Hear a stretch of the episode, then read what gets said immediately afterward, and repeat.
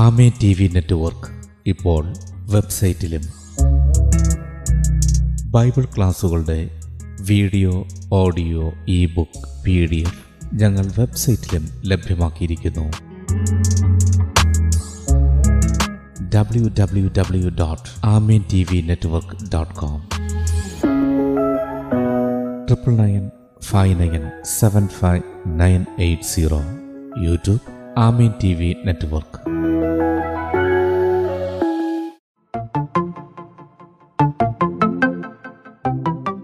Kummallur Maranatha gospel mission ഒരുക്കുന്ന നാനൂറ്റി പതിനാലാമത്തെ ബൈബിൾ സ്റ്റഡിയിലേക്ക് ഏവർക്കും സ്വാഗതം.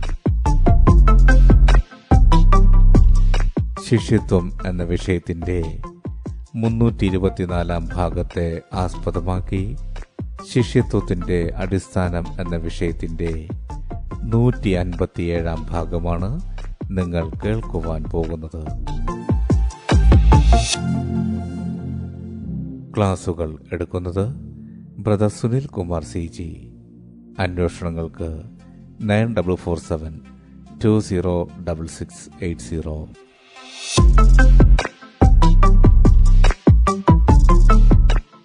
ഈ ക്ലാസുകളുടെ video audio e book P D F എന്നിവ വെബ്സൈറ്റിലും യൂട്യൂബിലും ലഭ്യമാണ്. W W W dot Amen T V network dot com contact triple nine five nine seven five nine eight zero.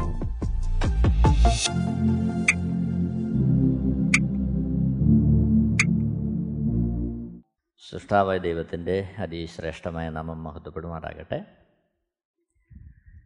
ശിഷ്യനും ദൈവരാജ്യവും എന്ന വിഷയത്തുള്ള ബന്ധത്തിൽ ഗുരു യേശു ക്രിസ്തു മാത്രം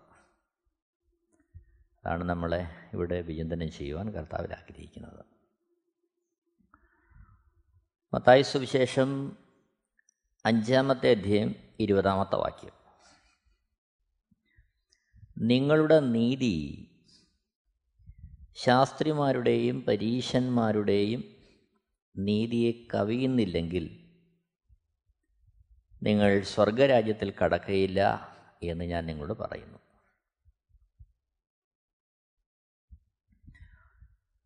മത്തായി സുവിശേഷം ഇരുപത്തി മൂന്നാമത്തെ അധ്യായം എട്ടാമത്തെ വാക്യത്തിൽ നിങ്ങളോ റബ്ബി എന്ന് പേരെടുക്കരുത് ഒരുത്തനത്രേ നിങ്ങളുടെ ഗുരു നിങ്ങളോ എല്ലാവരും സഹോദരന്മാർ. ഈ വാക്യങ്ങളെ അടിസ്ഥാനപ്പെടുത്തി പഠിപ്പിക്കുന്ന ആൾ യേശുക്രിസ്തു മാത്രമാണ് യേശുക്രിസ്തുവിൽ നിന്ന് മാത്രമാണ് നാം പഠിക്കേണ്ടത്. എന്നാൽ ദൈവസഭയുള്ള ബന്ധത്തിൽ വ്യത്യസ്തമായ ശുശ്രൂഷകൾ നൽകി ദൈവം ഓരോരുത്തരെ ആക്കി വച്ചിരിക്കുമ്പോഴും അവർ പരസ്പരം സഹോദരന്മാരാണെന്നും ഗുരു യേശുക്രിസ്തു മാത്രമാണെന്നും നമ്മളിവിടെ മനസ്സിലാക്കുകയാണ്.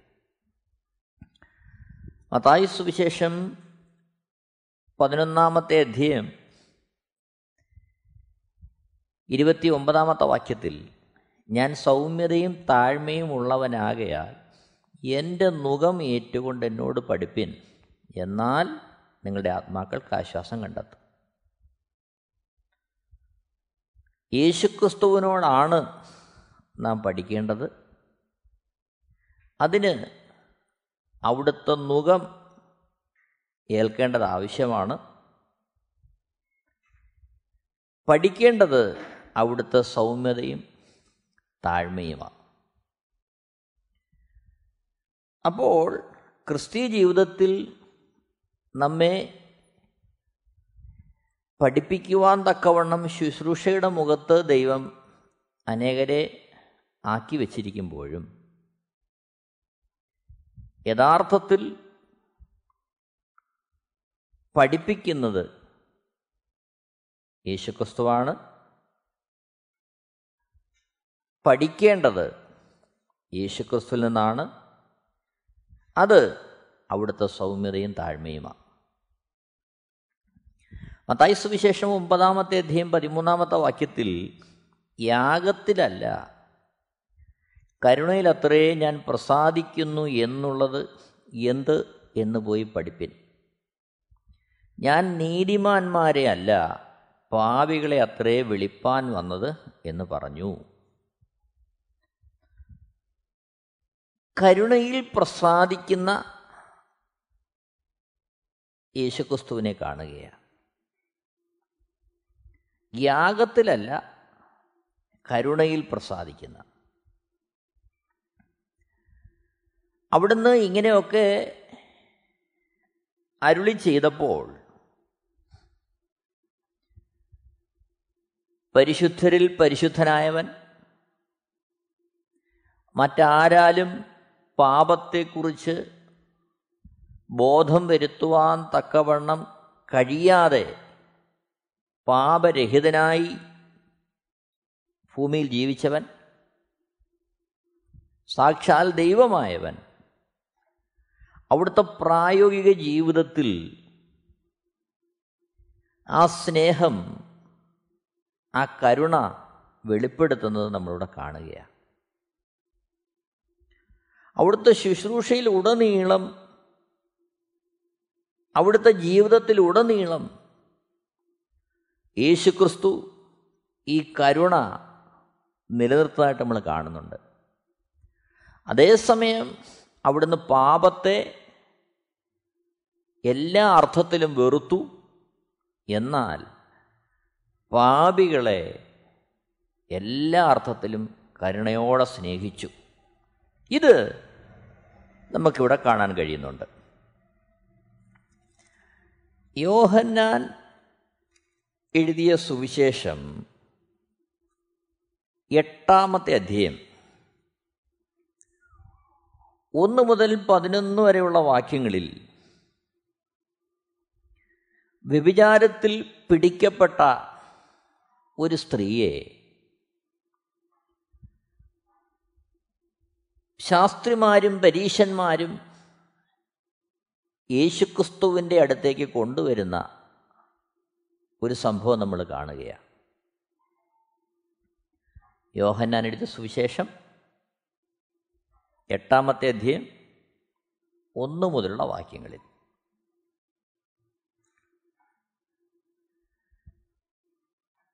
യേശുവോ ഒലുമലയിലേക്ക് പോയി.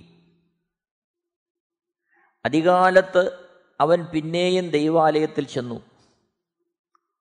ജനം ഒക്കെയും അവന്റെ അടുക്കൽ വന്നു. അവൻ ഇരുന്ന് അവരെ ഉപദേശിച്ചു കൊണ്ടിരിക്കുമ്പോൾ ശാസ്ത്രിമാരും പരീശന്മാരും വ്യഭിചാരത്തിൽ പിടിച്ചിരുന്നൊരു സ്ത്രീയെ കൊണ്ടുവന്ന് നടുവിൽ നിർത്തി അവനോട് ഗുരു ഈ സ്ത്രീയെ വ്യഭിചാരകർമ്മത്തിൽ തന്നെ പിടിച്ചിരിക്കുന്നു. അഞ്ചാമത്തെ വാക്യത്തിൽ ഇങ്ങനെയുള്ളവരെ കല്ലെറിയണം എന്ന് മോശ ന്യായപ്രമാണത്തിൽ ഞങ്ങളോട് കൽപ്പിച്ചിരിക്കുന്നു. നീ ഇവളെക്കുറിച്ച് എന്തു പറയുന്നു? എന്ന് ചോദിച്ചു. ആറാമത്തെ വാക്യം ഇത് അവനെ കുറ്റം ചുമത്തുവാൻ സംഗതി കിട്ടേണ്ടതിന് അവനെ പരീക്ഷിച്ച് ചോദിച്ചതായിരുന്നു.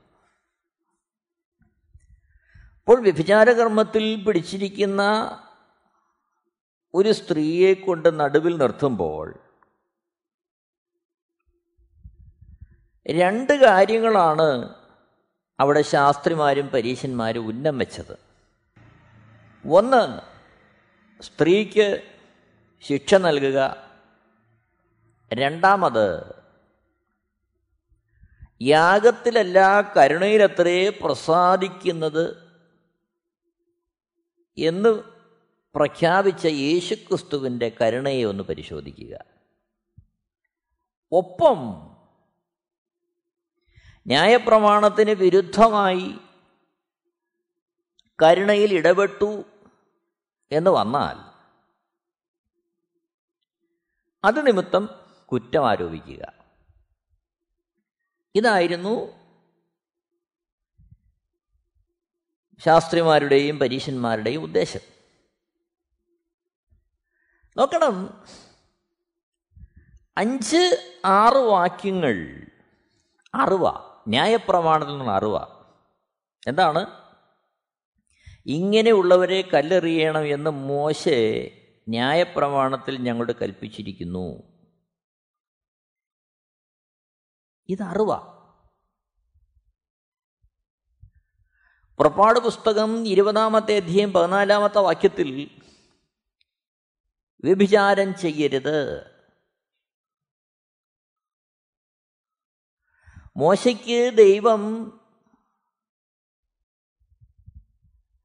കൽപ്പലകളിൽ എഴുതി പ്രമാണം നൽകുമ്പോൾ വ്യക്തമായിട്ട് പത്ത് കൽപ്പനകളിൽ ഉൾപ്പെടുത്തി പറഞ്ഞിരിക്കുന്നു വ്യഭിചാരം ചെയ്യരുത്. അതിനുള്ള ശിക്ഷ മോശ എഴുതിയിരിക്കുന്നു കല്ലെറിയണം. ശ്രദ്ധിക്കണം പ്രിയരെ. അപ്പോൾ അക്ഷരം പറയുന്നു കല്ലെറിയണം കൊല്ലണം. എന്നാൽ യോഹന്നാൻ എഴുതിയ സുവിശേഷം എട്ടാമത്തെ അധ്യയന്റെ ഏഴാമത്തെ വാക്യത്തിലേക്ക് വരുമ്പോൾ അവർ അവനോട് ചോദിച്ചു കൊണ്ടിരിക്കുമ്പോൾ അവൻ നിവർന്ന് നിങ്ങളിൽ പാപമില്ലാത്തവൻ അവളെ ഒന്നാമത് കല്ലെറിയട്ടെ എന്നവരോട് പറഞ്ഞു. എട്ടാമത്തെ വാക്യം. പിന്നെയും കുനിഞ്ഞ് വിരൽ കൊണ്ട് നിലത്തെഴുതിക്കൊണ്ടിരുന്നു. ഒമ്പതാമത്തെ വാക്യത്തിൽ അവർ അത് കേട്ടിട്ട് മനസാക്ഷിയുടെ ആക്ഷേപം ഹേതുവായി. മൂത്തവരും ഇളയവരും ഓരോരുത്തരായി വിട്ടുപോയി. യേശു മാത്രവും നടുവിൽ നിൽക്കുന്ന സ്ത്രീയും ശേഷിച്ചു. പത്താമത്തെ വാക്യത്തിലേക്ക് വരുമ്പോൾ യേശു നിവർന്ന് അവളോട് സ്ത്രീയെ അവർ എവിടെ? നിനക്കാരും ശിക്ഷ വിധിച്ചില്ലയോ? എന്ന് ചോദിച്ചതിന് പതിനൊന്നാമത്തെ വാക്യം ഇല്ല കർത്താവേ എന്നവൾ പറഞ്ഞു ഞാനും നിനക്ക് ശിക്ഷ വിധിക്കുന്നില്ല. പോക ഇനി പാപം ചെയ്യരുത് എന്ന് യേശു പറഞ്ഞു. ഇവിടെ യാഗത്തിലല്ല കരുണയിലത്രേ അവിടുന്ന് പ്രസാദിക്കുന്നു. എന്ന് വെളിപ്പെടുത്തിയ യേശു ക്രിസ്തു തന്റെ പ്രായോഗിക ജീവിതത്തിൽ അതിനെ കൊണ്ടുവരികയാണ്. ഓർക്കണം സ്ത്രീ ചെയ്ത തെറ്റ് യേശുക്രിസ്തു ലഘുവായി കാണുകയല്ല. മറിച്ച് പിടിച്ചുകൊണ്ട് വന്നവരും കൂടി നിൽക്കുന്നവരും ഒരാൾ പോലും പാപം ചെയ്യാത്തവരല്ല എന്നുള്ള ആത്മീയ യാഥാർത്ഥ്യം യേശുക്രിസ്തു അവിടെ വെളിപ്പെടുത്തുകയാണ്.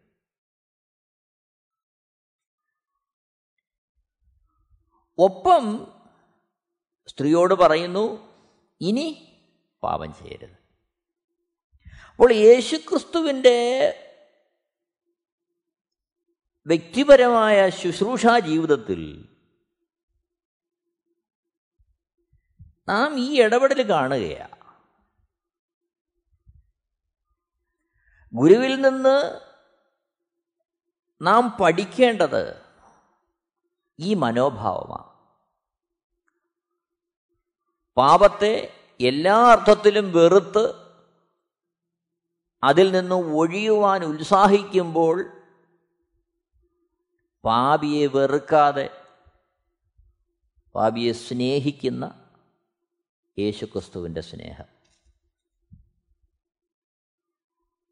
ഇത് നാം ഉൾക്കൊള്ളേണ്ടതും അവിടെ പഠിക്കേണ്ടതും ആവശ്യമാണ്. യേശുക്രിസ്തു സ്വന്തം ജീവിതത്തിൽ എങ്ങനെയാണിത് പ്രായോഗികമാക്കിയത്?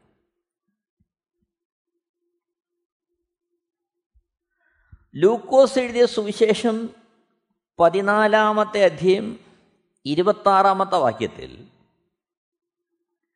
എന്റെ അടുക്കൽ വരികയും അപ്പനെയും അമ്മയെയും ഭാര്യയെയും മക്കളെയും സഹോദരന്മാരെയും സഹോദരികളെയും സ്വന്ത ജീവനെയും കൂടെ പകയ്ക്കാതിരിക്കുകയും ചെയ്യുന്നവന് എന്റെ ശിഷ്യനായിരിക്കാൻ കഴിയുകയില്ല.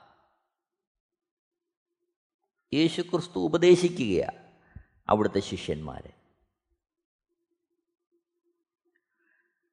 എന്നാൽ ഇത്തരത്തിൽ അപ്പനെയും അമ്മയെയും ഒക്കെ ഉപേക്ഷിക്കണമെന്ന് ശിഷ്യന്മാരോട് ഉപദേശിച്ച യേശുക്രിസ്തുവിന്റെ പ്രായോഗിക ജീവിതത്തിൽ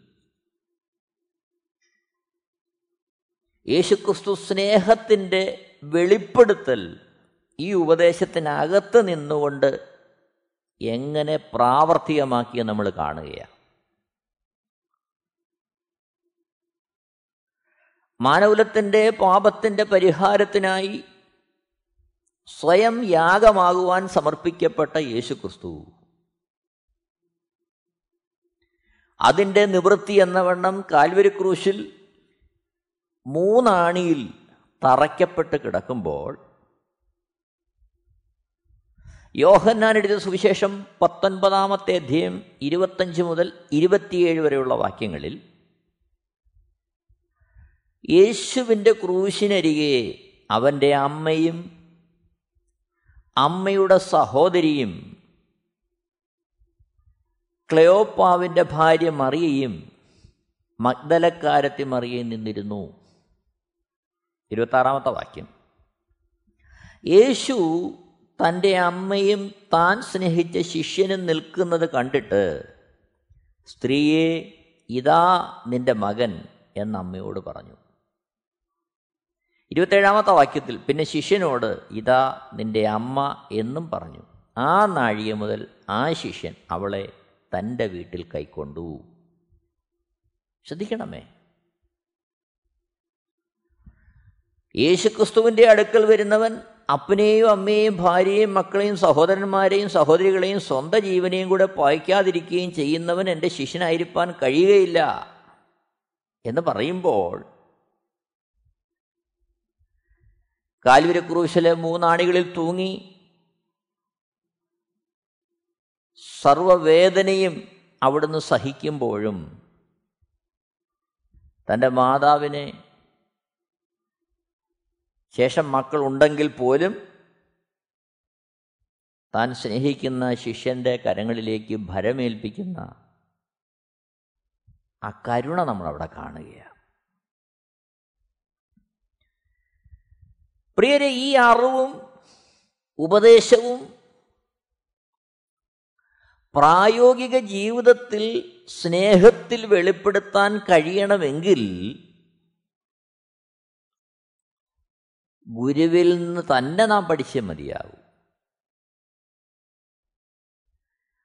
അക്ഷരത്തിന്റെ അറിവാണെങ്കിൽ അവിടെ അമ്മയെ കൈവിട്ട് കളയാം. ആത്മാവിന്റെ അനുഭവത്തിലാണെങ്കിൽ മാത്രമേ ഈ ഭീകരമായ വേദനയുടെ മധ്യത്തും മാതാവിന് വേണ്ടി കരുതുവാനുള്ള മനസ്സും ചിന്തയും ഉണ്ടാകുകയുള്ളൂ ഇത് നമ്മൾ മനസ്സിലാക്കേണ്ടത് ആവശ്യമാണ്. പലപ്പോഴും നമ്മുടെ ജീവിതത്തിൽ കേവലം തിരുവെഴുത്തുകളിലെ വാക്കുകളെ വെച്ച് നാം വിലയിരുത്തുവാൻ ശ്രമിക്കുമ്പോൾ പലപ്പോഴും ക്രിസ്തീയ ജീവിതത്തിന്റെ കരുണയും ക്രിസ്തീയ ജീവിതത്തിന്റെ ആർദ്രതയും മനസ്സിലുമൊക്കെയാണ് നഷ്ടപ്പെട്ടു പോകുന്നത്. അതുകൊണ്ട് എന്ത് പറ്റുന്നു? കേവലം അപ്രായോഗികമായ അറിവുകളായിട്ട് ഇത് ശേഷിക്കുന്നു. അത് നിമിത്തം തിരുവെഴുത്തുകളെ പല ആവർത്തി പഠിച്ചിട്ടും ഗ്രഹിച്ചിട്ടും അഗാധമായ ജ്ഞാനം ഉണ്ടെന്ന് കരുതുമ്പോഴും കേവലം അറിവുകൾ അക്ഷരത്തിന്റെ അറിവുകളായിട്ട് ഒതുങ്ങി നിൽക്കുന്നു. പകരം അറിവിൽ നിന്ന് പരിശുദ്ധാത്മാവിനാൽ വ്യാപരിക്കപ്പെടേണ്ടുന്ന സ്നേഹം ജീവിതത്തിലില്ലാതെ വരുന്നു. ഇത് ക്രിസ്തു ശിഷ്യന്മാർ ശ്രദ്ധിക്കേണ്ടത് വളരെ ആവശ്യമാണ്. അതിന്റെ പ്രായോഗികത ജീവിക്കുവാനും ജീവിപ്പിക്കുവാനും അനേകരെ കൃപയിലേക്ക് നടത്തുവാനും നൽകപ്പെട്ടിരിക്കുന്ന ദൈവവചനം തന്നെ അനേകരെ തകർത്ത് കളയുന്ന അനേകരെ ഈ മാർഗത്തിൽ നിന്ന് അകറ്റിക്കളയുന്ന അനുഭവത്തിലേക്ക് കൊണ്ടുതന്നെത്തിക്കുന്നു ഇത് നമ്മൾ സൂക്ഷിക്കേണ്ടത് ആവശ്യമാണ്. അവിടെയാണ് മത്തായി സുവിശേഷം ഇരുപത്തി മൂന്നാമത്തെ അധ്യയം പതിനാല് പതിനഞ്ച് വാക്യങ്ങളുടെ പ്രായോഗികത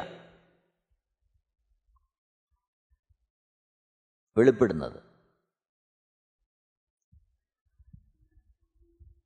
കപടഭക്തിക്കാരായ ശാസ്ത്രിമാരും പരീശന്മാരുമായുള്ളവരെ നിങ്ങൾക്ക് ഹാ കഷ്ടം. നിങ്ങൾ ഒരുത്തനെ മതത്തിൽ ചേർക്കുവാൻ കടലും കരയും ചുറ്റി നടക്കുന്നു. ചേർന്ന ശേഷം അവനെ നിങ്ങളെക്കാൾ ഇരട്ടിച്ച നരകയോഗ്യനാക്കുന്നു. പലപ്പോഴും ക്രിസ്തുവിന്റെ സ്നേഹത്തിൽ വളരുന്ന അവസ്ഥയിലേക്ക് ഒരുവനെ നയിക്കുവാൻ നമുക്ക് കഴിഞ്ഞില്ല എങ്കിൽ പിന്നെ നടക്കുന്ന സംഭവം ഇതാ. അവനെ ഒരു പരീശനാക്കി മാറ്റും. അവനെ ഇരട്ടിച്ച നരയോഗ്യനാക്കും. എന്നെ കേൾക്കുന്ന പ്രിയരെ ഇത് വളരെ ഭയത്തോടെ ശ്രദ്ധയോടെ നാം ക്രിസ്തു ജീവിതത്തിൽ കരുതേണ്ടുന്ന അനുവർത്തിക്കേണ്ടുന്ന വസ്തുതയാണ് ചുരുക്കത്തിൽ ഇത്തരത്തിൽ പ്രായോഗികമായി ക്രിസ്തുവിന്റെ സ്നേഹത്തെയും തിരുവഴുത്തുകളെയും ഒരേപോലെ സമന്വയിപ്പിക്കണമെങ്കിൽ നമ്മുടെ സ്വന്തം ബുദ്ധി കൊണ്ടോ അറിവ് കൊണ്ടോ അസാധ്യമാണ്. പ്രത്യുത യേശുക്രിസ്തുവിന്റെ സ്നേഹത്താലും വചനത്താലും പരിശുദ്ധാത്മാവിന്റെ നിയന്ത്രണത്താലും അല്ലാതെ ഇതൊരു തരത്തിലും സാധ്യമല്ല. അതുകൊണ്ടാണ് ഗുരുവിൽ നിന്ന് തന്നെ നാം പഠിക്കണം എന്ന് പറയുന്നത്. തിരുവെഴുത്തുകളെ ചരിത്രപരമായ അടിസ്ഥാനത്തിൽ അതേപോലെ സന്ദർഭത്തിന്റെ അടിസ്ഥാനത്തിൽ പഠിപ്പിക്കുവാൻ നമുക്ക് അനേക ഗുരുക്കന്മാരുണ്ടായെന്ന് വരാം. എന്നാൽ ഓരോ വ്യക്തിയെയും അവനായിരിക്കുന്ന അവസ്ഥയിൽ സാഹചര്യത്തിൽ അളവിൽ തിരിച്ചറിഞ്ഞ് അവനാവശ്യമായ തിരുവെഴുത്തുകളുടെ പ്രായോഗികത അവന് നൽകാൻ നമുക്ക് കഴിയണമെങ്കിൽ നമ്മുടെ ബുദ്ധി കൊണ്ടോ അറിവ് കൊണ്ടോ ഒന്നും സാധ്യമല്ല. മറിച്ച് പരിശുദ്ധാത്മാവിന് സമ്പൂർണമായി വിധേയപ്പെടുന്നതിലൂടെ മാത്രമേ സാധ്യമാകുകയുള്ളൂ. ഇത് നാം ഗ്രഹിക്കേണ്ടത് വളരെ ആവശ്യമാണ്. വളരെ ആവശ്യമാണ്. യേശുക്രിസ്തുവിന്റെ ശുശ്രൂഷയിലാകമാനം നാം ഇത് കാണുകയാണ്. ആകമാനം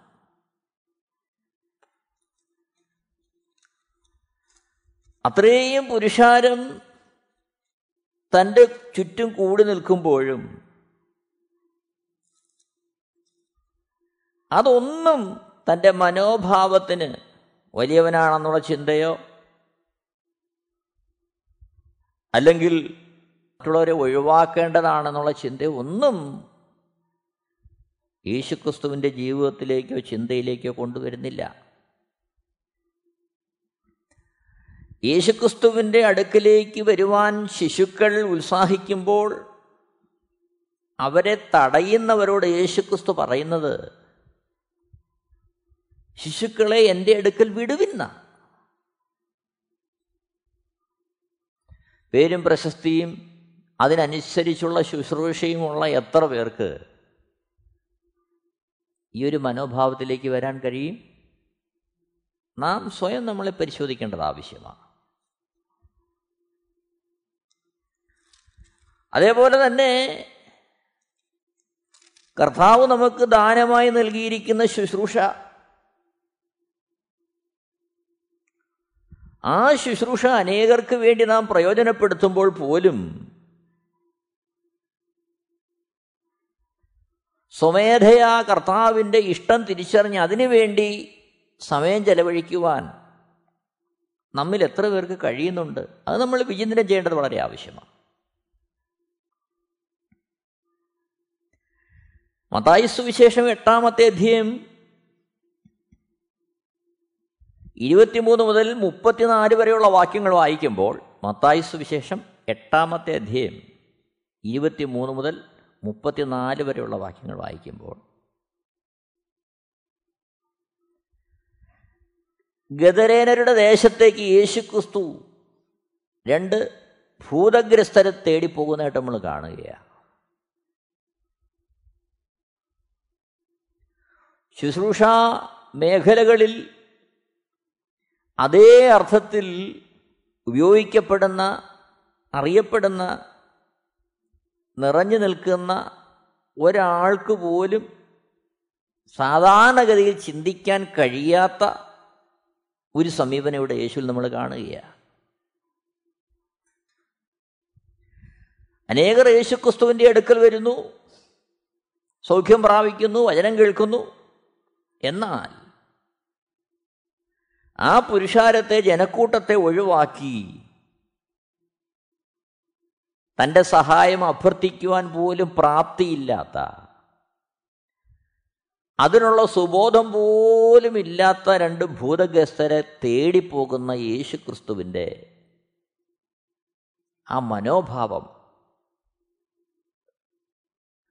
നാം എത്ര ഭയത്തോടെ നാം വിചിന്തനം ചെയ്യേണ്ടത് ആവശ്യമാണ്. നോക്കണം. യേശുക്രിസ്തു അവിടേക്ക് ചെന്ന് അവർക്ക് സമ്പൂർണമായ സൗഖ്യം നൽകുകയാണ് അവരുടെ ഭൂതങ്ങളെ പുറത്താക്കുകയാണ് എന്നെ കേൾക്കുന്ന പ്രിയരെ ഇവിടെയാണ് യേശുക്രിസ്തുവിന്റെ ജീവിതത്തിലെ പ്രായോഗികത നമ്മൾ കാണുന്നത്. ശുശ്രൂഷയുടെ ബന്ധത്തിൽ മറ്റുള്ളവരുടെ സമീപനത്തിന്റെ ബന്ധത്തിൽ നാം ഇത് മുറുകെ പറ്റേണ്ടത് വളരെ ആവശ്യമാണ്. നാം നമ്മളെ തന്നെ പരിശോധിക്കണം. ഒരു വേള ദൈവം നമുക്കൊരു ശുശ്രൂഷ തന്നു. അനേകർ നമ്മളെ കേൾക്കാനുണ്ട്. വേദികളുണ്ട്. അങ്ങനെയൊക്കെ വരുമ്പോൾ എന്തായിരിക്കും പൊതുവെയുള്ള നമ്മുടെ മാനസികാവസ്ഥ? യേശുക്രിസ്തു പറയുന്നു അവിടുന്ന് യാഗത്തിലല്ല കരുണയിലാണ് പ്രസാദിക്കുന്നത്. അതായിരുന്നു യേശുക്രിസ്തുവിന്റെ ശുശ്രൂഷയിൽ ഉടനീളം നമ്മൾ കാണുന്നത്. എന്നെ കേൾക്കുന്ന പ്രിയരെ നമുക്ക് നമ്മുടെ ക്രിസ്ത്യ ജീവിതത്തെ ഒന്ന് പരിശോധിക്കാം. നമ്മുടെ ശുശ്രൂഷാ ജീവിതത്തെ ഒന്ന് പരിശോധിക്കാം. മറ്റുള്ളവരുടെ നമ്മുടെ സമീപനം ഒന്ന് പരിശോധിക്കാം. നാം യഥാർത്ഥത്തിൽ പഠിക്കേണ്ടത് യേശുക്രിസ്തു നിന്നാണ്. അവിടുന്നാണ് നമ്മുടെ യഥാർത്ഥ ഗുരു. ഒരു വേള ശിശുയുടെ ബന്ധത്തിൽ നമ്മളെ പല ദൗത്യങ്ങൾ ഏൽപ്പിച്ച് അവിടെ നിർത്തിയിരിക്കുമ്പോഴും നമ്മുടെ എല്ലാവരുടെയും മനസ്സിൽ എല്ലായ്പ്പോഴും നിറഞ്ഞു നിൽക്കേണ്ടുന്ന നമ്മെ ഭരിക്കേണ്ടുന്ന ചിന്ത ഞാൻ കേവലം അവിടുത്തെ ഒരായുധം മാത്രമാണ്. അവിടുത്തെ ദൗത്യം തേക്കുവാൻ ഏൽപ്പിക്കപ്പെട്ടിരിക്കുന്ന ഒരു ദാസനാണ്. എന്റെ യജമാനൻ എന്റെ അരുമനാഥനാണ്. അവിടുന്നാണ് എന്റെ ഗുരു. അവിടുത്തെ ഇഷ്ടങ്ങളാണ് ഞാൻ ചെയ്യേണ്ടതും അവിടുത്തെ ഇഷ്ടങ്ങളാണ് ഞാൻ പങ്കുവെക്കേണ്ടതും. എന്നെ കേൾക്കുന്ന പ്രിയരെ നമുക്ക് നമ്മളെ തന്നെ ദൈവകരങ്ങളിലേക്ക് സമർപ്പിക്കാം. എല്ലാവരെയും ദൈവം ധാരാളമായിട്ട് അനുഗ്രഹിക്കട്ടെ. ദൈവത്തിന്റെ നാമം മഹത്വപ്പെടുമാറാകട്ടെ. Amen Amen T V network Christian internet channel സുവിശേഷീകരണത്തിന്റെ വ്യത്യസ്ത മുഖം തേടിയുള്ള യാത്ര YouTube and Facebook Amen T V network Trivandrum Kerala. ഞങ്ങളുടെ വിലാസം Maranatha gospel ministries Marankuzhi Kummallur P O Kollam. ആറ് ഒൻപത് ഒന്ന് അഞ്ച് ഏഴ് മൂന്ന്. അന്വേഷണങ്ങൾക്ക് nine double four seven two zero double six eight zero.